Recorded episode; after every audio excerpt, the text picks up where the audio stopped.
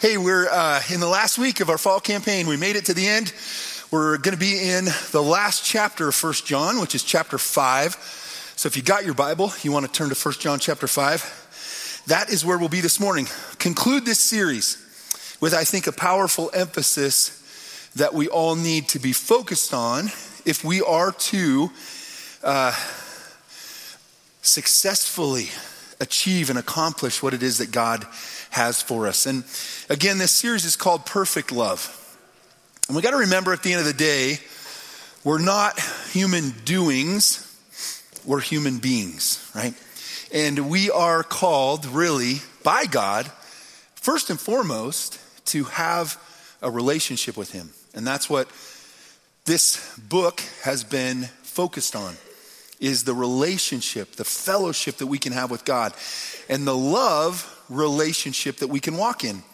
And uh, I'll tell you this without that in place in our lives, we can try really hard to do good, we can try really hard to be good people, and yet at the end of the day, those efforts fall short of accomplishing what it is really that God wants for us, and that is that we simply know Him and we have a relationship with Him and we have that fellowship with Him and we walk in His love. Love is what we need um, to have that power and the identity that we need uh, in life. And so, very important. Um, we have a memory verse or verses that we've been working on through this series. Today, we will take away almost all the words. Next week, they all go away. And so we'll really have to know it by then. But we say this together with all the words, and then we take away a bunch of them, try to say it again, okay? And since I have the microphone, everybody knows if I get it right or not, um, which is unfair. But anyway, maybe I'll turn mine off. Okay, let's say this together. Dear friends, let us continue to love one another, for love comes from God. Anyone who loves is a child of God and knows God. But anyone who does not love does not know God, for God is love. 1 John 4 7 and 8. Okay, here we go. Dear friends, let us continue to love one another, for love comes from God. Anyone who loves knows God, for God, oops, I think I messed this up. Back up. See how I got the microphone? Back us up a minute, please, Cindy. I need to see this again. Okay. It's 11 o'clock service, man. I okay. Let, us do this together one more time so the pastor can get it right. I'm just being real in front of you. Like it, it's not easy to. Okay, here we go. Dear friends, let us continue to love one another, for love comes from God. Anyone who loves is a child of God and knows God. But anyone who does not love does not know God, for God is love. Okay, here we go. Dear friends, let us continue to love one another, for love comes from God. Anyone who loves, child of God, and knows God. But anyone who does not love does not know God, for God is love. Woo! 1 John 4, 7 and 8. All right. This week, as we conclude this series called Perfect Love, we're focused on this theme. Through love, we can overcome. Through love, we can overcome. Uh, if you've lived more than a few days, if you've been on this earth for more than a, a couple of years, you have realized that part of life is facing obstacles that there are going to be obstacles that you come up against, and you've got to overcome them if you're going to continue. And much of life comes down to, a lot of the time, overcoming those obstacles. Why is it that we face obstacles? I know a lot of people in their relationship with God, what they're hoping for is that by doing the right things, maybe going to church every week, praying every day, just trying to do the right things, that God will eliminate the obstacles in their life so they don't have any difficulties to face because those difficulties and obstacles can be extremely frustrating. They can really slow us down and discourage us and really keep us from enjoying life or feeling like we're successful or we're getting somewhere in the life that we're living. And so obstacles are difficult. Now, I'm going to tell you some good news and bad news. Uh, the good news is that by walking with God, having a relationship with Him, He becomes part of the, um, uh, He'll give you the ability and he, be, he begins to participate with you in helping you overcome the obstacles that you face. Okay, so that's the good news. When you uh, trust in Christ and you walk with Him, He becomes a powerful force in your life to overcome obstacles. The bad news is that He will not remove all the obstacles from your path. In fact, at times He will allow obstacles to come into your path because, as human beings, there's a tricky truth about us that we're going to learn today in this passage, and that is we have a tendency to look away from God to other things, whether it's ourselves, whether it's the things around us in life, and we get attached to those things and we begin to live for those things. And that, of course, is a distraction from the way God wants us to live and the life that Jesus came to offer us. And so we need obstacles because oftentimes that pushes us to refocus on God and to ask Him for His help. And so I don't know what obstacles you're facing today. I don't know what obstacles you've faced in your life. I know that as a pastor in my role, I oftentimes am focused on helping people overcome obstacles to their walk with Jesus, to their faith, to their life. Because I see obstacles a lot of times stop people or slow them down from making progress as um, to experiencing what I see in the Bible that God wants us to have, which is a life uh, that it's meaningful and, and, uh, and has a lot of happiness in it, a lot of joy and peace. And yet I see a lot of obstacles to that. And so a lot of my focus as a pastor has, has kind of honed in on that. How do I help people overcome those obstacles? And of course, in my own life, I feel as though I've had plenty of obstacles. I think we kind of all do because we know the challenges that we've faced. I know that I've had conversations with my mom about my childhood, and it seems at times that she thought everything was effortless and worked great for me. Like, mom, I had a lot of obstacles to overcome. I just didn't come home and tell you about them all the time. Maybe you got one of those children, they come home, you're like, How was your day? And they go, Fine. And then they go to their room, right? That was kind of me. I might have had a horrible day. I might have got beat up, but I'm not going to talk about it. I don't know why, I just didn't. So, um, but I know what they are, right? And I understand them, and maybe you do too. Maybe some of your obstacles in life, um, there's a couple ways I think they come into our lives. One of them is uh, we get attacked spiritually. I mean, you are a person, if you're trying to follow God, you're a person who has influence in the world. There's people that uh, watch you, that are going to see your life, whether it's at work, whether it's at home. If you're a parent, you play a significant role. There are people that are going to watch you. And because someone's watching you as you try to live for God, your life will be attacked so as to throw you off your mission so that you don't represent God well, right?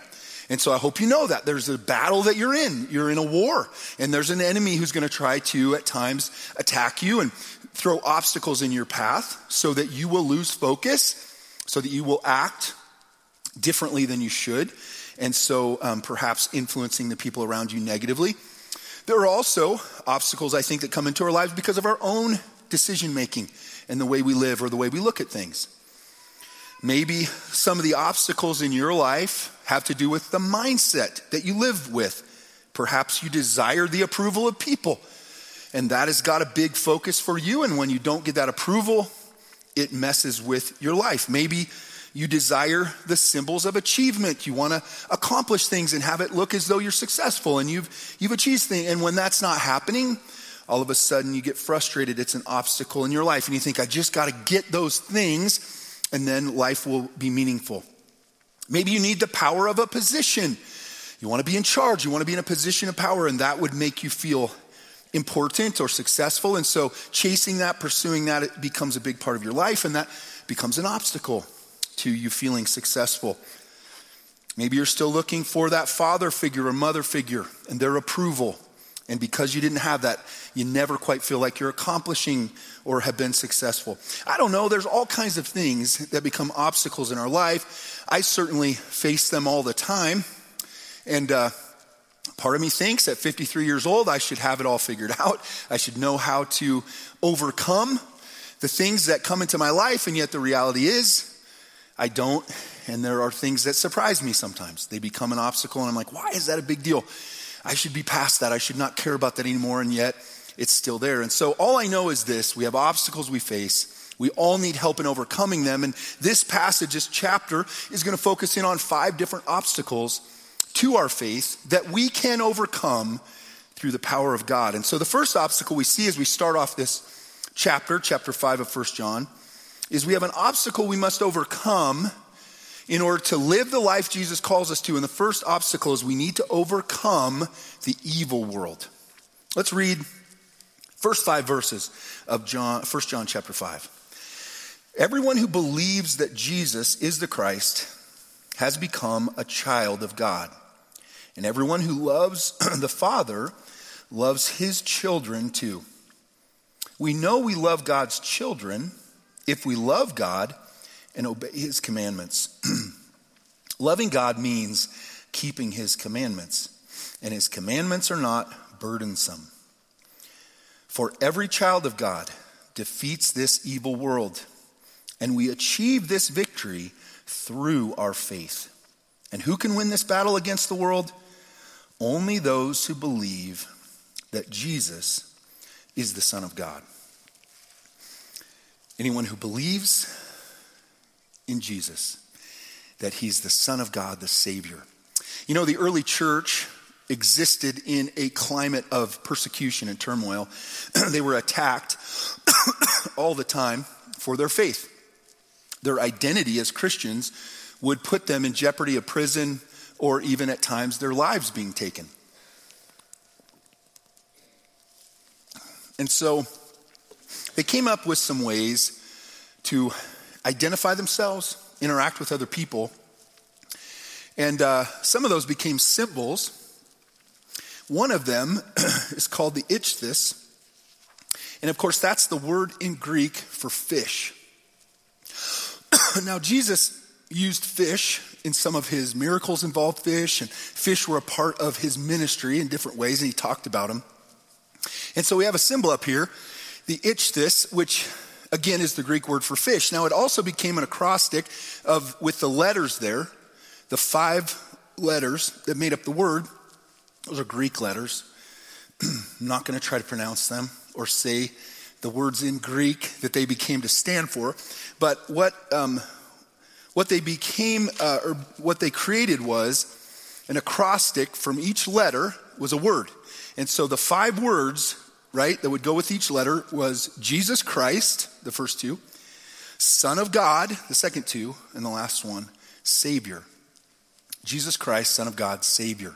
And so this became a way in which they identified themselves. It was a symbol that had um, significant meaning for them. Now, because they lived in a culture and a climate of persecution, I've heard that one of the ways as they were navigating life in a world, as they were walking around and they would encounter people, if they had a conversation with somebody on the road as they were traveling, one of the ways they could figure out if this individual was also a Christian was they, you see how the, the fish symbol basically has two arcs, right? One that goes up and one that goes down.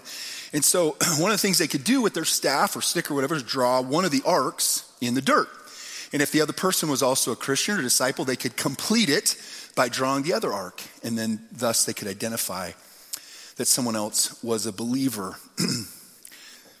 Very key, the key central gospel is trusting and believing who Jesus is. That he isn't just, it wasn't just a man. Okay. Um, the Gnostics in John's time in this early church period would teach that Jesus was a spirit, that he wasn't actually physical and wasn't a physical person. And so they were combating that. That's part of what we're seeing in this book. And so the identity of Jesus, who he is, right? Jesus Christ, Son of God, and then Savior. This was important and essential to becoming a Christian. And so this symbol became part of that. John says that if you love God or if you if you trust in Christ and believe in who he that he is who he said he was, then you are adopted into God's family. You become a child of God. And then one of the proofs that you're a child of God obviously is that you love God and you begin to obey his commandments and you love his other children. And all of this becomes evidence in in this book that uh, of our salvation that, that um, the evidence that we love God and really belong to Him is that we keep His commandments. We do what He says to do. And I love John's comment here. Again, this is the Holy Spirit giving us uh, this, um, this book, but he says, um, God's commandments are not burdensome. They're not burdensome. And oftentimes you might think to yourself as you try to do the right thing, and as a kid, maybe you were trying to do the right thing, that at times it's so hard to do what's right, right? If somebody treats you harshly, it's so easy to respond in anger, but you're trying to respond in kindness. And so it's like, oh man, this is so hard. And yet John says God's, bur- God's commandments are not burdensome, they're actually life giving. And so it can be difficult to be obedient to God but actually, in the end, it's not this burdensome list of rules that we've got to follow, but it's a lifestyle that we can live that changes us and it really comes out of us as we grow in a relationship with God. And so, John says that God's children will be able to overcome and defeat the evil world. That the world around us is filled with sin. It constantly is pulling us in its direction to want to do the things that it values. And yet, when we belong to God, when we put our trust in Him, then we can defeat the evil world. Its power in our lives is not going to be sufficient to destroy us. And so it's so important that we understand this first obstacle and how to overcome it. The second obstacle that we see in this passage, in this chapter, that we need to overcome in our pursuit of the life that Jesus calls us to is the obstacle of doubt. And so we need to overcome our doubt as we walk with God. 1 John chapter 5, let's continue reading in verse 6. And Jesus Christ was revealed as God's Son by his baptism in water and by shedding his blood on the cross. Not by water only but by water and blood. And the Spirit, capital S, meaning the Holy Spirit, who is truth, confirms it with his testimony. So we have these three witnesses the Spirit, the water, and the blood. And all three agree. Since we can believe human testimony, surely we can believe the greater testimony that comes from God. And God has testified about his Son. All who believe in the Son of God know in their hearts that this testimony is true. Those who don't believe are actually calling God a liar because they don't believe that God has testified about his Son. And this is what God has testified He has given us eternal life, and this life is in his Son. Whoever has the Son has life. Whoever does not have God's Son does not have life. Doubt Again, as I said, the doubt being cast in this era was the identity of Jesus. Was he really a, a, physical man? Did he have a physical body? Because the Gnostics, again, were preaching that he did not. And they were infiltrating the church and the Christian community with this idea, with this teaching. And so, really, John says, listen, uh, through, the, through the inspiration of the Holy Spirit, he says, hey, here's the truth. And you've been presented with the truth, and God has testified to this truth. Jesus in his life experienced a couple of incidents, a couple of times where um, it was confirmed that he was the Son of God. One was at his baptism. If you remember the story of his baptism, he comes up out of the water and the Father speaks, This is my Son who I'm pleased with. The Holy Spirit descends on him, and we have the affirmation of God and the evidence, the testimony, if you will, that Jesus is the Son of God and then through his death on the cross. He dies on the cross, he's taken down by Joseph um, of Arimathea and Nicodemus. They put him in a tomb. And this is Friday and Sunday morning. Mary Magdalene and some of the other women go out, and the stone is rolled away, and his body is gone. And 1 Corinthians 15 tells us that later he is seen by all of his disciples, by a lot of the women that followed him, and by 500 of his followers at one time. And so the evidence is there. And, and the apostle here is pointing to this evidence that there's testimony that Jesus is really the Son of God and that salvation and eternal life are found in him. And he says the Holy Spirit also testifies. And we know that when we trust in Christ and the Holy Spirit dwells within us, that he testifies, confirms that these things are true. Now, it's interesting to me that many people believe, and I've talked with you guys, uh, with you guys about this before, that a lot of people think that in order to become a Christian or believe in Jesus, you got to take this leap of faith and you got to suspend your um, intelligence and your reason. You got to jump in and just believe, okay? And yet, really, we see here today in this passage and in others that that is not what's required or even asked of people as the gospel is presented. In the early uh, first century, as the gospel was preached, they, were, they talked about Jesus as a real man that they had experienced and encountered and what had happened to him, what he said and did, and ultimately they would talk about the crucifixion, the burial, the resurrection. Again, these were evidences.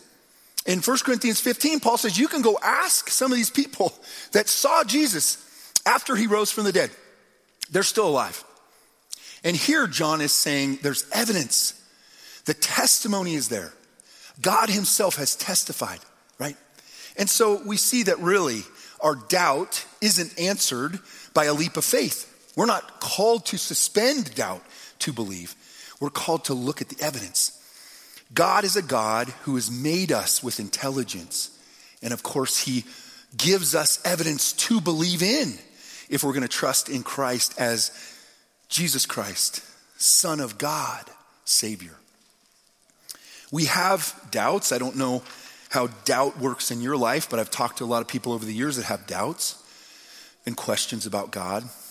They maybe have believed and put their trust in Jesus, but as they walk through life, things happen. They face obstacles and situations. They wonder, God, are you really there? Are you really interested in me? Are you really walking with me? Are you really keeping your promises? Are you doing the things that you said you would do? And they wrestle. And I think that is a pretty common human experience to doubt at some level, to have questions as we go through life and encounter different obstacles and difficulties, to wonder, is God really there? Um, our tendency is to live as though God does not exist and to just try to take care of everything ourselves. And yet, the truth is that the evidence is there, and God Himself will prove to us that He does exist and that He is there and He is walking in our lives. And so, some of what we must do is learn to trust Him and then see when He's at work. And so, this idea of doubting, though, is something that I've run into. And, and, uh, and so, I myself have had doubts at times. And yet, I think the answer to doubt, which I encourage everyone, is to look into it. Look into it. Look at the evidence. Um, ask God to show Himself to you and to reveal himself to you so that your answers aren't just answers that you hide, or your questions aren't just questions you're hiding behind, because I've seen that. Well, I can't know for sure. Kind of that skeptical view of things, um, agnostic, I think we call it. Well, I don't know. No one can know for sure what to believe. Well, all religions are basically the same. You know, these kind of things, they're just, to me, not to be, not to be harsh, but just, I, I find that usually those are, kind of a smokescreen a little bit to say I don't really want to look into it. I don't really want to I don't really want to examine it. And I don't really want to have to make a decision. And so I'll just kind of say these things and put them out there as though they're true because most people don't know the answer. Most people wouldn't really know how to respond to those. They tend to get most people off my back, you know. And so, um, but that's not satisfactory. That isn't using our intellect, right? Using our abilities to discover things and putting it to use. That's just kind of saying, I don't want to know. And so I think doubts are normal, but I, I think it's important to, to um, look into and find answers and find the evidence and, and seek God in that. Um, the third obstacle we must overcome in our pursuit of the life that Jesus calls us to is the obstacle of worries and concerns. We must overcome our worries and concerns in this life. Let's keep reading in 1 John chapter 5 and verse 13. I have written this to you who believe in the name of the Son of God, so that you may know you have eternal life. And we are confident that he hears us whenever we ask for anything that pleases him. And since we know he hears us when we make our requests, we also know that he will give us what we ask for overcoming our worries and concerns.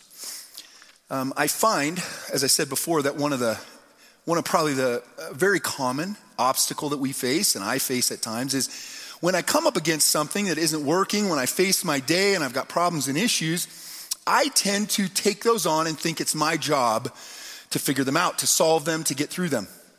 And so, what, what happens is if I don't find a way through them, then those things become worries and concerns. And certainly, even if I do find my way through them, what about the next time it happens?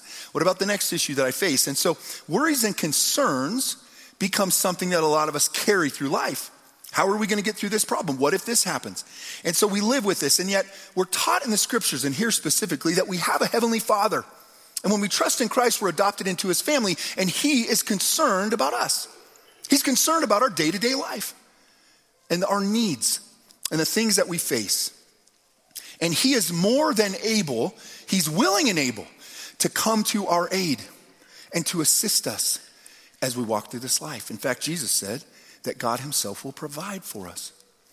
And so I find that a lot of the concerns of the people that I talk to and for my, my, uh, me myself have to do with physical needs and the issues of life. How am I going to get through this problem? How am I going to face that issue? I can't get along with this person. There's an obstacle at work or there's, there's, right, what do I do with that? And so the worries and concerns of life. And yet, John reminds us here that we have a heavenly father that we can go to and ask. Question is, what is your first response to a worry and concern? How do you handle that? Do you try to figure it out? Do you allow it to spin in your mind and exhaust you and wear you down?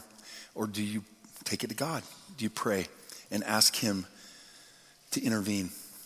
I know one of the things that helped me in my life to learn to trust God was when other people, out of obedience to God, helped to meet my needs. When I was a kid, my dad was in seminary school training to be a pastor and missionary, and we were pretty poor, had four kids. My dad worked a part time job, and, you know, um, and had the GI Bill and stuff, but it, it, we didn't have a lot. And so I can remember a time where we weren't sure where food was going to come for the next couple weeks, and, and a box appeared on our steps full of food. And I thought, man, God is paying attention to our lives. Look at that. He just made, prompted somebody to give us this food so we could, we could make it through. You know, we have a, an opportunity here that we talked about in the announcement time Every Thanksgiving, our church is involved in a Thanksgiving meal outreach, and we ask people to submit names. This year, I think we've got 143 names. And then we have these bags, and people take them and shop, right? Get a shopping list, buy the items, and then deliver them here. Right now, we have, at last count, about 72 bags. So you can see there's fewer bags than names. And so here's an opportunity for you on the way out. I think there's going to be somebody handing out a bag and a shopping list.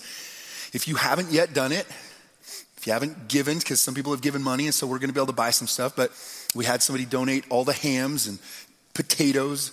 But if you want to participate in helping somebody else know that God cares about them, He's paying attention to their needs, then this might be a way you could do that. The Bible teaches us that we are to participate in meeting the needs of others, and that is one of the ways that we can show each other and that people see that God cares about them. God takes our requests seriously. He's concerned with what you're concerned about. The thing that has you anxious and nervous, the thing that you think there's no way through, you're not sure that there's an answer. I need you to know, as your pastor, that God knows about it. He knows about it, and what's great is He knows the answer, He knows the way through. Will you go to Him in prayer with those requests. Overcome our worries and doubts. The next obstacle that we see, that we face, that this passage, this chapter is going to address, is the obstacle of our sin struggles. Sin is missing the mark, it's falling short of how God designed us to live, His character, His plan for us. And so we fall short of that. The Bible calls that sin. So let's keep reading in verse 16 of John chapter 1 John chapter 5. If you see a Christian brother or sister sinning in a way that does not lead to death, you should pray and God will give that person life. But there is a sin that leads to death. And I'm not saying you should pray for those who commit it. All wicked actions are sin, but not every sin leads to death. We know that God's children do not make a practice of sinning, for God's Son holds them securely, and the evil one cannot touch them.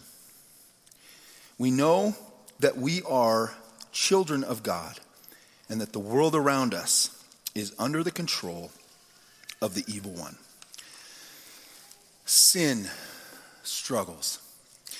The apostle here wades into perhaps a difficult topic. You may have heard some things about it. The church over the years has come up with some different ideas of sins that lead to death and sins that don't lead to death. Now, we need to identify what kind of death it's talking about here, and I think it I think the best um, option is, is spiritual death, not physical death. And so the Apostle John also doesn't identify what the sin is that leads to death. He, he warns about it. But the first thing he says is if you see a fellow believer living in sin, okay, that doesn't lead to death, pray for them. Now, um, I think the sin that's being talked about here is the sin of disbelief, okay? Remember that there's Gnosticism, a heresy that's being presented. There's people teaching it, and there's people believing it. And that's the primary issue that John is dealing with here the sin of disbelief. The Bible tells us, New Testament, there's one sin that God cannot forgive, and that is the sin of the rejection of Jesus as the Son of God. If you reject Jesus as the Son of God, there is nothing else for you. There's no way God can, uh, can forgive you because you've rejected his plan of salvation and the, the, the way in which he has paid for your sin, right? And so I think that is the sin that leads to death. But the sins that don't lead to death, right? Since that's the only one that does, John says you may see a believer in sin. Maybe you've seen a believer participating in a sinful action or behavior. What is your response to that? I know a lot of times we might get critical um, we might get um, angry, might be tempted to go talk to somebody else. Can you believe what I saw them doing? Kind of sharing that information, a little gossip about them as a way of trying to um, offset maybe some of our anxiety or frustration. Could also get disillusioned and hurt. Can't believe they would do that. I thought they were a Christian, and look what they're doing. And yet, John's made it clear back in chapter 1 that as Christians, we're going to wrestle with sin and you're probably at some point going to get, you know, you're going to wrestle with a sin issue that could take you down the wrong path and will. And yet, John says, here's what your response should be as a Christian pray. Pray for them. Pray for deliverance. Pray that God will bring them out of that. And he promises that if you do, that there will be a deliverance for them. Pray for fellow believers that you see are struggling. The sin that leads to death, of course, he says, I'm not saying you should pray for them. And, and yet we all know people, perhaps loved ones, who for a time, or it seems now, have rejected Jesus as Savior. And I think it's very appropriate to continue to pray for them. He doesn't say you can't pray for them, right? But the idea that if they reject Jesus, there can be difficult to come back from that. And honestly, I think he's talking about people that have left the faith. They, they were believers or said they were, which John says if they were among us and they left us, they were never really a part of us. And so we know that they weren't really believers, and yet he's talking about people that have rejected Christ. We can continue to pray for them. I had a conversation this week with somebody about God continues to work on people up until the point of where they leave this world, they pass to the next life. And certainly I've had the opportunity to see that as a pastor, people coming to Christ at the end of their life. God continues to work on them to convince them of who He really is and that He loves them and cares for them so they would put themselves into His hands. But John really indicates here that if a person really truly has trusted Christ, that the devil cannot take them away and that really nothing can take them out of God's hands. They will be protected from that sin of disbelief, okay?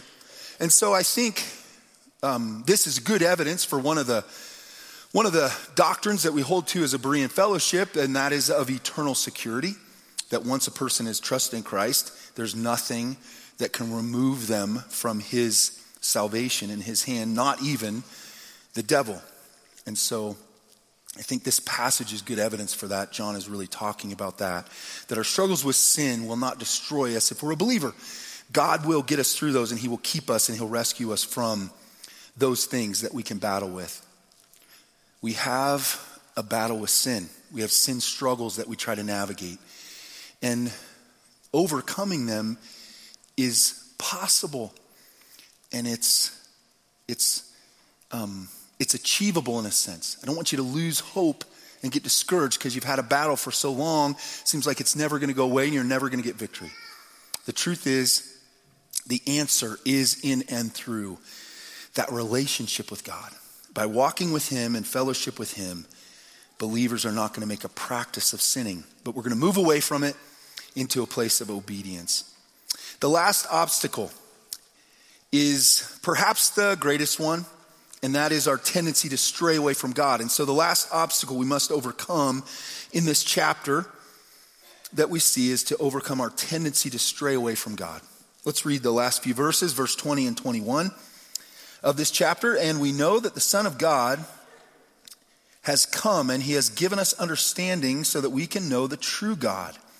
And now we live in fellowship with the true God because we live in fellowship with his Son, Jesus Christ. He's the only true God, and he is eternal life. Dear children, keep away from anything that might take God's place in your hearts.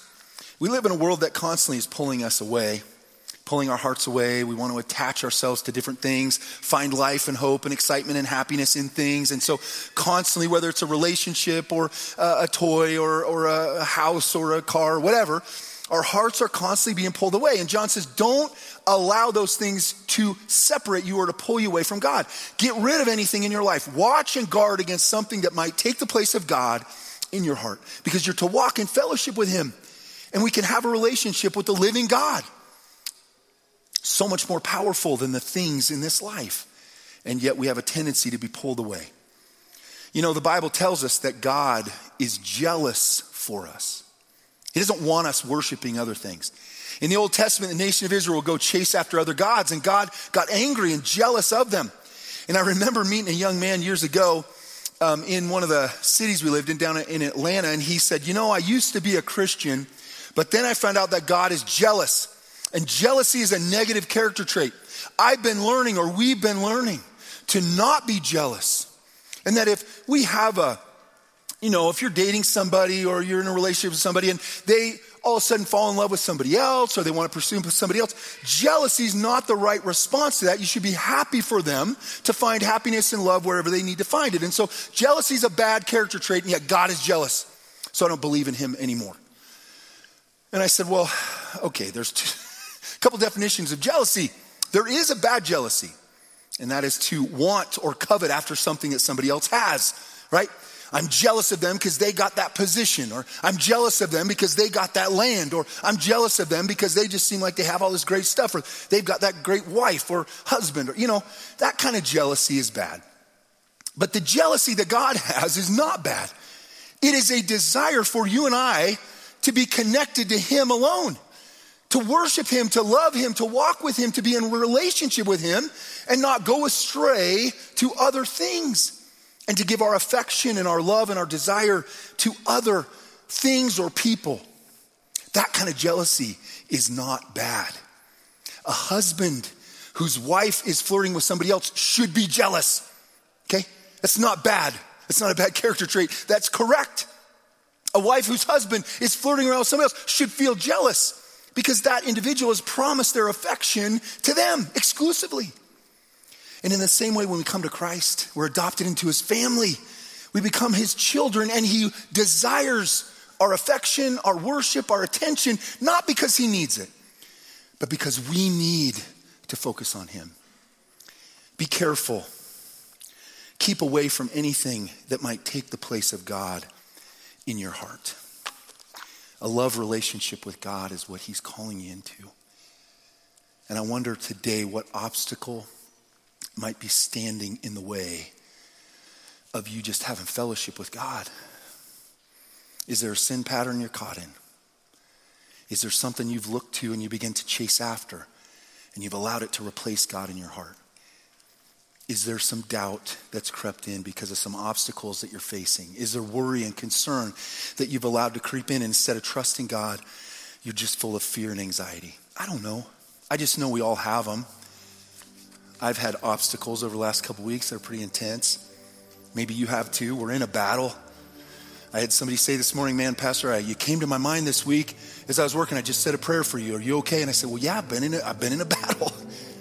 I mean, you you are too. We're all in a battle. We need the support of each other. We need the encouragement of each other, and we need the Word of God to keep us on track. Maybe take a moment as we sing this last song, just to redirect yourself to God.